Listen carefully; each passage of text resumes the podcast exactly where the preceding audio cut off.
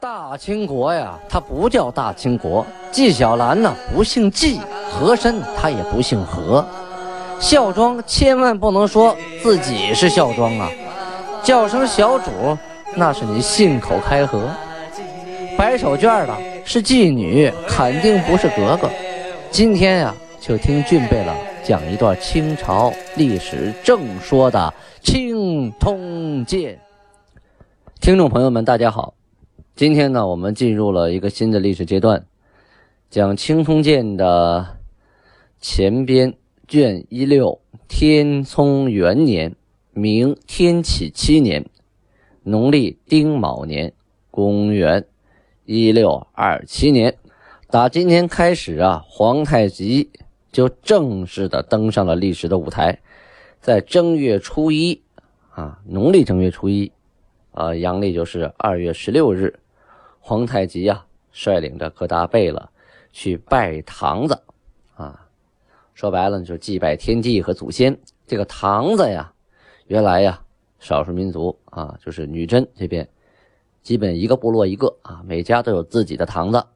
堂子里面有佛祖，有观音，有的还有关公，有天地，有祖先，还有自己家的神奇啊，很多。后来呢，努尔哈赤是灭一个部落就消灭一个堂子，灭一个部落就消灭一个堂子，最后你想拜堂子就剩他家这一个了啊。现在的堂子呢，呃，故宫啊、沈阳城还有那个呃北京城都有。拜堂子，拜完之后回来升殿啊，各个贝勒和大臣要朝见呢、啊，按各旗的顺序行三跪九叩大礼。大贝勒代善，二贝勒阿敏，三贝勒莽古尔泰，这三位都是兄长啊，他们也坐在上边啊。皇太极坐最后那位置。大年初一嘛，基本上就是行礼啊，各种礼节，大家来参拜，说一些客套话啊，然后各个家去拜拜年。一过了初五啊，就开始忙公事了。到了初八，皇太极啊就有一个决定，干什么呀？要打仗了。要开兵见仗，跟谁打呀？先挑软柿子捏咕捏咕，谁软呢？朝鲜。现在呀，明朝那边啊，坚城利炮不好打，朝鲜就不是了啊。多少年不打仗了？头几年倭寇就凭着那点人就把整个朝鲜打没了，所以他觉得呀，打朝鲜容易。最关键呀，他对朝鲜十分不满啊，心里呀有着气，不痛快。这一天上朝的时候啊，就派遣二贝勒阿敏还有杰尔哈朗等等率军去攻打朝鲜啊。他是这样说的：朝鲜累世获罪我国，礼仪声讨，然此行非专伐朝鲜，明毛文龙进彼海岛，纳我叛民，故整旅往征，若朝鲜可取，则并取之，尔等可两图之啊。这是皇太极啊一石二鸟啊。什么叫一石二鸟？就是一举两得，搂草打兔子啊。说是打朝鲜也行，说是打毛文龙也行。打毛文龙是必须得打的，这个人呢在那海岛上经常纳叛民啊，这是一个祸害，一个大钉子，先把他拔了。同时呢，朝鲜呢离得很近呢，看一看，如果好打的话，搂草打兔子就给他搂了算了。况且这些年朝鲜一直跟我们也不对付，总欺负我们，瞧不起我们，有天国给撑腰嘛。现在啊，不能再容忍他了，也不能再容让他了，收拾收拾他，让他知道知道我们的厉害。当时啊，鸭绿江啊已经冻成了一片雪原呐、啊，江上的冰啊甚厚啊，金军呐、啊、分头争相渡河呀，啊，大军呐、啊，好几万人抢着过河。如履平地，你可不是平地一样吗？那冰都上米厚啊，好几尺那么厚。到了十三日，就是农历十三，这个大兵啊就到朝鲜境内毛文龙的驻地了啊，先派了一部分小股部队到了毛文龙的岗哨啊，派的谁呢？派的棱额里、叶辰啊，这两个人呢、啊、战斗经验十分丰富啊，腿脚也利索，就带了八十人。大半夜的时候啊，悄悄的就把这个岗哨都给灭了，都给收拾了，还抓了几个俘虏啊，回来问一问什么情况。到了第二天晚上，大军就到了朝鲜境内的博弈州。竖梯攻城啊，就是二话不说，梯子往上一搭就往上冲啊。巴图鲁艾伯啊，这个人叫艾伯，率八旗精锐先登上城墙。朱军一看，哎呦，这么容易就上去了，好，大家都争先恐后哈、啊，往城上爬，没费多大劲儿吧，反正这城就破了啊。城中的兵卒啊，基本被杀光，老百姓全被抓起来了，连捆带绑，身上一串一串的啊。抓人嘛，抓人就是战利品呐、啊。当天晚上就分兵直捣毛文龙所居住的铁山啊，杀民兵。毛文龙啊，一听大事不好啊，赶紧带着残余的人马，坐的小船就逃到了岛上。你逃岛上你就抓不了了，因为上了海你就追不追不过人家了，你这是步军啊，没准备水军。到了第十五日。就是农历的正月十五这一天，大军开始进攻定州。这个定州啊，基本没怎么打啊，老百姓都投降了。要打的话就死光了，所以投降还能保条命。到了第正月十八日那天呢，就到了汉山城啊，开始招招降他们。结果这汉山城啊，挺有骨气，不降，不降要打吧，也没费多大劲儿。这城就拿下了，所有的将士兵卒啊，一个没剩，全给杀光了。而金军呢，未伤一兵一卒，生擒了朝鲜道一员、参将一员、游击三员呐、啊。可想而知啊，这朝鲜部队的战斗力当时，哎呀，不堪一击啊。当然了，金军是有准备的，穿着重盔甲来的啊，里三层外三层的，本来就冬天穿棉甲还方便。里边还有软甲啊，外边有甲叶子，这你射一箭跟扎个刺儿似的，砍一刀跟挠挠痒痒似的，那可不是。所以啊，这个金军啊，真的是一卒未伤啊。到了第十九日，大军继续向前啊，自定州渡嘉山江，就过了嘉山江。第二天向朝鲜国王的旧居，就是原来的都城平壤进发。可不能其胜不顾家呀！啊，当时呢就在益州城啊，留了大臣八人，士兵一千人；郭山城呢留了大臣四人，啊，兵五百人在那守着。但是呢，还是担心呢，这人不多呀，守不住怎么办呢？万一敌人从别地方来打过来呢？于是赶紧呢向皇太极报信儿。皇太极呢从沈阳啊就调在外移营蒙古兵和在内分管蒙古兵，就这两部分蒙古部队啊，和家属一块就前往益州城去进驻益州。二十一日啊，大部队取下了安州城。打完这个城啊，哎呀，大家觉得有点累了，兵马呀歇息四日，吃吃喝喝睡几个大觉，然后整顿一下兵马器械，准备继续再战。到了二十六日啊，就进至平壤城啊。这个平壤城是旧国都啊，啊，曾经的皇都。城中的巡抚、总兵以下各官及兵民呐、啊，一个没剩。什么意思？空城一座呀，都弃城逃走了啊，都逃命要紧。你歇了四天，我们跑了四天，等你过来可不就是不用打，空城一座。大军呢顺利的渡过大同江。朝鲜呢突然派来俩人啊，来迎接金朝的部队，这什么情况啊？这俩人啊和金国部队中的两个人还有点关系啊，怎么回事呢？这两个使者啊是萨尔浒之战的时候啊抓获的朝鲜元帅江弘立的儿子和参将普兰英的儿子啊，当时啊，这个老姜和老普这俩人啊，就直接在金军的部队中就随军了。这回攻打朝鲜呢，打回他们老家来了。他们既是向导啊，又能当翻译，所以就跟着过来了。这两个人在金军中服役啊，这个朝鲜这边啊早就知道啊，被俘了，然后呢在金军里当差知道，所以呢这回派他俩儿子来，有这层关系吗？俩儿子来你不至于被杀呀啊！这一下子二位听到儿子来了，哎，都急的赶紧求上官说让我见一面见一面啊！于是呢父子啊四个人都重逢了。话说两国交战不斩来使哈、啊，金军呢对所来的两个小伙子呀也是施以优待啊，同时呢他们两个小伙子献上了朝鲜国王的国书，上面说贵国无故兴兵，忽入我内地，我两国原无仇隙，自古以来欺弱凌鄙，谓之不义，无故戕害人民，是为逆天，若国有罪，亦当遣使先问，然后声讨，今其反兵以议和好，可也？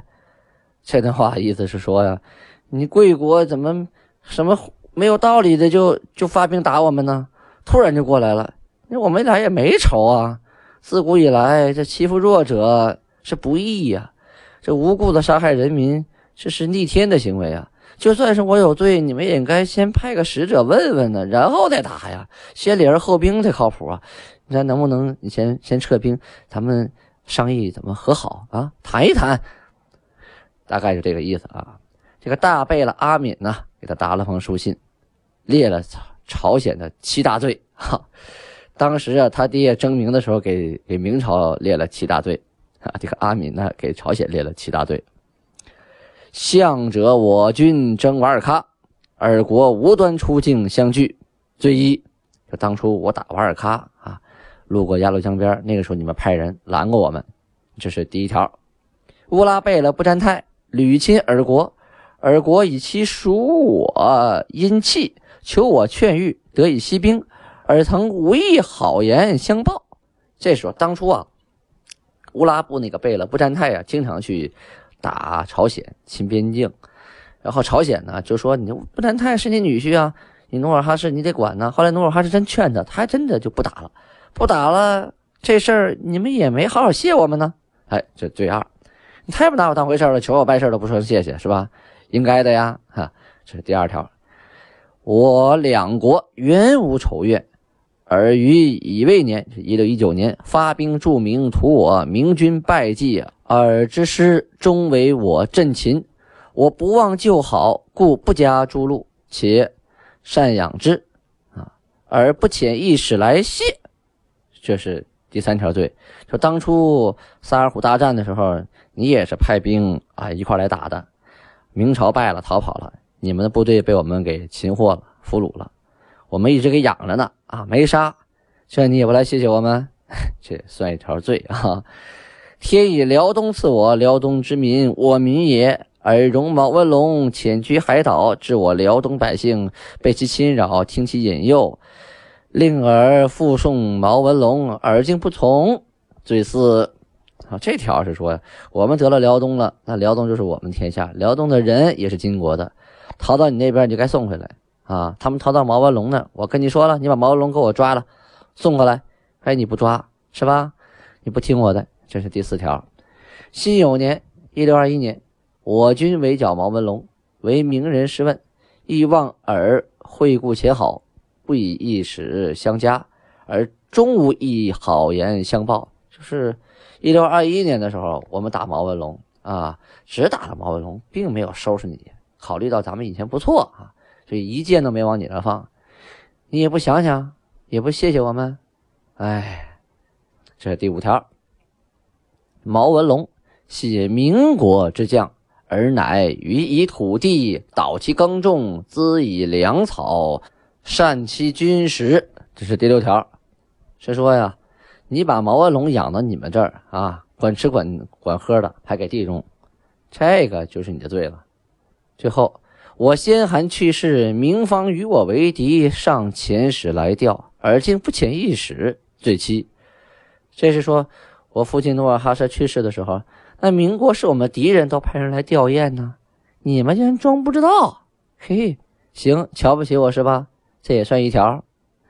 而如此负恩垢怨，难以悉数。就是说呀，你们这些年呢干的不靠谱的事儿太多了，我都数不过来，所以这回啊，大兵将至，来讨伐于你。就把这封信给送回去了。没两天啊，大贝勒阿敏以前书言有未尽者啊，再修书一封，属朝鲜著名及容留毛文龙等罪，并命数遣亲信大臣负罪请和，盟誓天地。就是说呀、啊，没两天，大贝勒阿敏想一想，不行，上封信写的不完整啊，缺点东西，于是又写了一封啊。这封信呢，又把朝鲜的一些不靠谱事儿又列了一大堆，同时呢，就说你真的不该留毛文龙啊啊，那是我的敌人。同时呢，命亲信大臣把这个信呢给送过去了，告诉你们赶紧负罪请和，咱们要盟誓，就是签和平条约。当然了，这个条约对于朝鲜来说是不平等条约，因为是兵临城下嘛啊。这个女真人哈，到后来清朝前期和中期签的条约都是打到对方家门口，比如说雅克萨条约，打到了俄国的雅克萨，你签不签啊？你不签，好，我接着打你，逼得俄国人没招了啊，签了条约。所以那些条约对于俄国人来说是不平等条约，这回打到朝鲜家门口了，对于朝鲜人来说也是不平等条约。但是清朝后期什么马关条约、北京条约啊，等等等等条约吧，对于我们来说那是不平等条约，因为是敌人打到了我们家门口了啊。好，咱们书归前言啊，说正事儿。二月初五这一天，大部队到了黄州，这个城中啊啊和平壤一样，一个人不剩了，都逃光了，剩的房子都空了。当兵的正好往里一住，现成的炕往里躺呗啊。当然朝鲜睡的不是炕啊，比那个地高一点，那个东西叫什么榻榻米啊啊。初六，朝鲜国王李宗就派使者来了啊，转达国王的话，说武王得贝勒书，特遣亲信大臣前来报之。阿敏不听，就就不搭理你啊。大军继续前进，进至平山驻营。李宗一看，这离汉城不远喽，算了吧，我不要了，直接逃离王京，就是逃离汉城，带着妻儿老小啊，往岛上逃，逃到了江华岛。朝鲜的使臣靳昌钧啊，这个人叫靳昌钧啊，他叩拜诸贝勒，就说武王自愿认罪，就你们说这些我们都认错，什么事儿呢都好商量，就请您不要再打了啊。于是呢，呃，女真这边就派了副将刘兴作啊，呃，也有的地方写成艾塔啊，就抵达江华岛。他不是说带大军去的啊，就是说以使者身份到江华岛，见了这个朝鲜的国王李宗，跟他说今日之事成败在于俄顷，就说呀、啊、今天的事儿啊，你要抓紧，瞬间可能就有变化啊，你的国有可能瞬间就不存在了啊。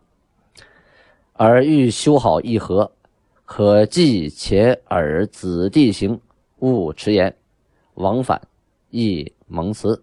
乃定，就说呀、啊，你想修好啊，想谈和议和，赶紧可以派一个你的呃儿子弟弟啊啊作为代表，这可不能拖延啊，我们这边等不及，一会儿打过来了。嗯，去那儿然后商量一下，这个主要这个盟辞就是现在的条约的内容啊。于是就定了，三月初三日，朝鲜国王李宗与金国使者于江华岛订立城下之盟。什么是城下之盟啊？哼，就是被人打到家门口没办法了啊，一边求饶一边签的不平等条约啊。这个城下之盟签之前呢，呃，岳托就跟阿敏说呀，吾等俱来此，国中韩前精兵甚少，蒙古与明皆是敌国，若有边疆战事，当思预备啊。意思是说啊，我们这么老远跑出来打仗，那国里边精兵肯定就少很多呀。这个时候蒙古和明朝都虎视眈眈呐，要是那边打起来了，咱们得有所准备呀，别到时候赶不回去。况军中俘获甚多，宜令朝鲜国王盟誓，即可班师。还说就是我们现在呀抓了这么多俘虏，管不过来了，是啊，赶紧让朝鲜国王啊盟个誓，我们就赶紧撤了吧。阿敏呢、啊啊、不听，他怎么说的？汝等欲归者自归，吾则必至王京，吾常慕明朝皇帝及朝鲜国王所居城郭宫殿，无缘得见。今既至此，何不一饱眼福而归？我亦至彼禁地在意，如不从，则屯众以居。好，这这句话，这段话有意思啊。他说他他好奇，他总想看一看这朝鲜国王啊，他住的地方、宫殿都啥样啊，想看看热闹啊。今天都来了，我还不饱饱眼福再走啊？你们谁爱回去谁回去？我的意思，再往前走，打他家门口，他再不服啊，我就在他门口种地，我就在这生活了，我也不怕没吃的。岳托等诸贝勒因令八旗大臣分作议定，这回就采取投票了啊，采取以多胜少啊，七旗的大臣都同意撤，只有阿敏本旗的大臣呢、啊、不太同意。他一看阿敏一看这也不行啊，啊七个旗大臣都同意撤了，我一个旗少数服从多数啊，撤了吧啊，只能从众议。这回呢盟誓之后，阿敏就命令部队凯旋啊分路自取资粮。这意思是说呀，你们路上回去的粮食自己抢去，谁能抢多少算多少。这个朱贝勒呀啊、呃、又劝他说，刚刚跟朝鲜盟誓，你抢人家东西你不太合适啊。阿敏说，不合适你们给我出吃的呀，我们打到这儿了，粮食吃差不多了，哪那么多合适不合适？盟誓盟誓就盟誓了，不盟誓也不盟誓，我不能饿着肚子回去啊。抢，于是啊抢了三天三夜呀、啊，这回朝鲜的百姓可倒了霉喽啊！国家没本事啊，被人打到家门口，签了条约又被人抢了三天三夜啊！大兵啊到了平壤，阿敏与朱贝勒与朝鲜国王的弟弟李觉又进行了一次盟誓啊，约定自盟之后，朝鲜国王应进皇太极礼物。若违背不进，或不以待民国使臣礼待金国使臣，仍与金国结怨，或诛身，俘获编入户口之人逃回朝鲜，容留不行，遣还；或为王所言，仍与民国交往，当告诸天帝，征伐之。啊！天帝谴责朝鲜国王，殃及其身。朝鲜国王若不为誓词，共相和好，金国大贝勒阿敏无故加兵，央亦如此。啊，这回盟誓的内容呢，就是很清楚了。以后朝鲜国王要进贡了啊，你要不进，我可打你啊。再有一个，你对待我金国的使臣，就像对待民国使臣那样，稍微礼貌不周，就算是我们结梁子了。嗯，再有，这回我们俘获的人口啊，都带回去。编入我国户口，已经编入我们户口的人，但凡逃回朝鲜，你们一个也不许留，必须遣还。若是违背誓言，或者是重新与明朝交往，那样我就会立刻告诸天帝，派兵征伐，天帝就会谴责你，你就要倒霉。但是如果你要没有违背誓词啊，一直做得很好，我们要是无故派兵打你，天帝也谴责我们。